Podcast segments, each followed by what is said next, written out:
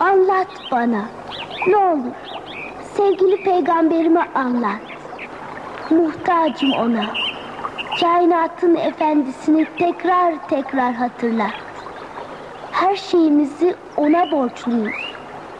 En evvel peygamberime anlat. Öğret bana. Anlat bana. Öğret bana.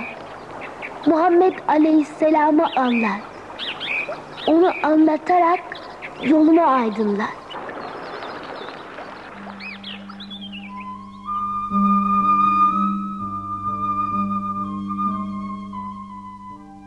Kibir ve azamet sahiplerine Rabbinin ne yaptığını görmedin mi?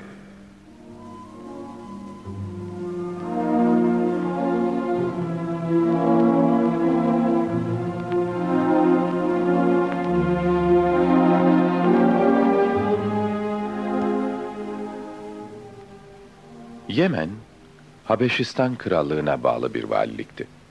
Yemen valisi Ebrehe, kısa boylu, şekilsiz, hilekar ve ihtiraslı bir adamdı.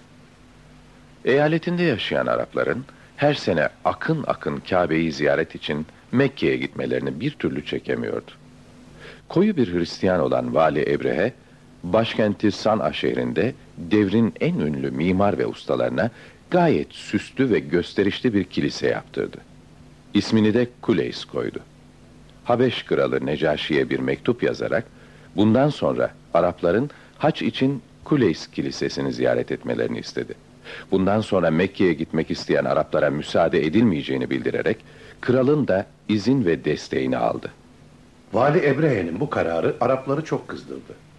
Nukayl ismindeki bir Arap o kızgınlıkla gece Kuleys Kilisesi'nde girerek vurdu, kırdı ve ihtiyacını yaparak kiliseyi kirletti. Daha sonra bir kaza sonunda çıkan yangınla kilisenin ahşap bölümleri yandı. Bütün bu olaylar Ebrehe'yi iyice kızdırdı. İntikam almak için yemin etti. Kabe'yi yakıp yıkmaya karar verdi. Bu maksatla büyük bir ordu kurdu. Ordusunda 4000 fil ve 300 bin asker vardı. Yemen valisi Ebrehe'nin bu kararını öğrenen Mekkeli Araplar korkuya kapılıp telaşlanarak heyecanlandılar. Hemen emirleri Abdülmuttalib'e giderek durumu ona anlattılar. Abdülmuttalib'in şu cevabı Mekkelileri rahatlattı. Ey Kureyş kabilesi! Endişeye kapılıp huzurunuzu bozmayın.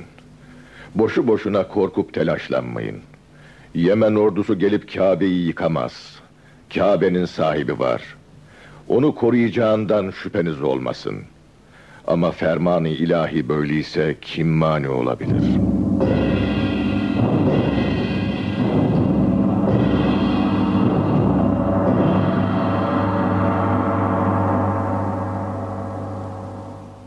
Mekke yakınlarına gelen Ebrehe'nin askerleri Araplara ait koyun ve develeri alarak götürdüler. Bunların arasında Abdülmuttalib'in develeri de vardı. Vaziyeti öğrenen Abdülmuttalip, Kureyşli yiğitlerle beraber silahlanarak doğru Sebir Dağı'na çıktı. Burada onları şaşırtıp hayrete düşüren bir hadise meydana geldi. Muhammedi Nur, Adem aleyhisselamdan beri Aziz Peygamberimizin soyunu takip ederek geliyordu. İşte bu nur şimdi Sebir Dağı'nda sevgili peygamberimizin dedesinin alnında bir ay gibi parlamaya başlamıştı. Abdülmuttalib'in alnındaki bu nur gecenin karanlığında adeta Mekke'yi aydınlatıyordu. Bunu gören Abdülmuttalip yanındakilere Hemen Mekke'ye dönüyoruz. Bu nurun alnımda parlaması düşmana galip geleceğimize işarettir. Zafer bizim olacaktır. diyerek Mekke'ye geri döndüler. Bu sırada Ebrehe Mekke yakınlarına gelmişti. Komutanlarından birini şehri teslim almak üzere Mekke'ye yolladı. Ebrehe'nin adamını Abdülmuttalib'in yanına götürdüler.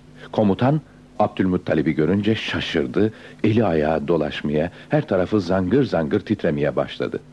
Dili tutularak konuşamaz oldu. Daha sonra kendini topladı ve yeri öperek Abdülmuttalib'e şunları söyledi. Ey Abdülmuttalip! Kureyş'in en ulusu olduğun her halinden belli. Bunu bizzat görüyor ve bütün kalbimle şehadet ediyorum.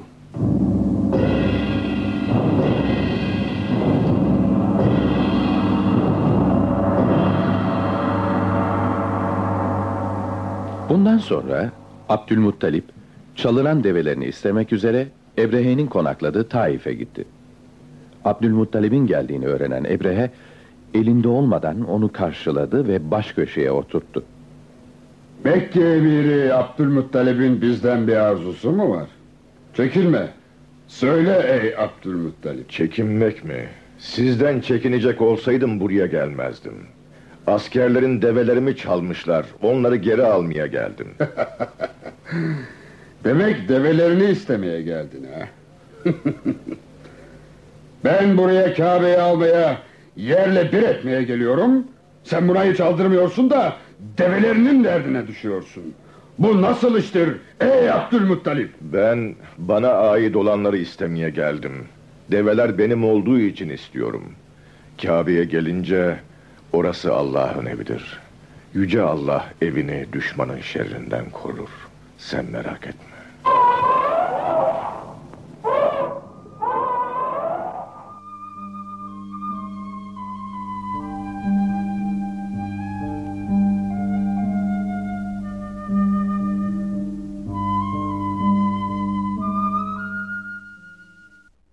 Bu olay sevgili peygamberimizin doğumundan iki ay önce olmuştu.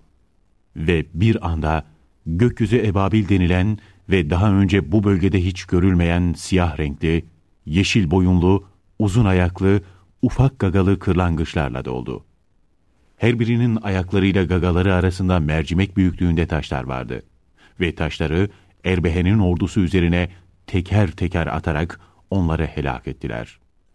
Mekkeliler bu tehlikeyi daha Efendimiz dünyaya gelmeden onun aziz hatırası sayesinde atlattılar.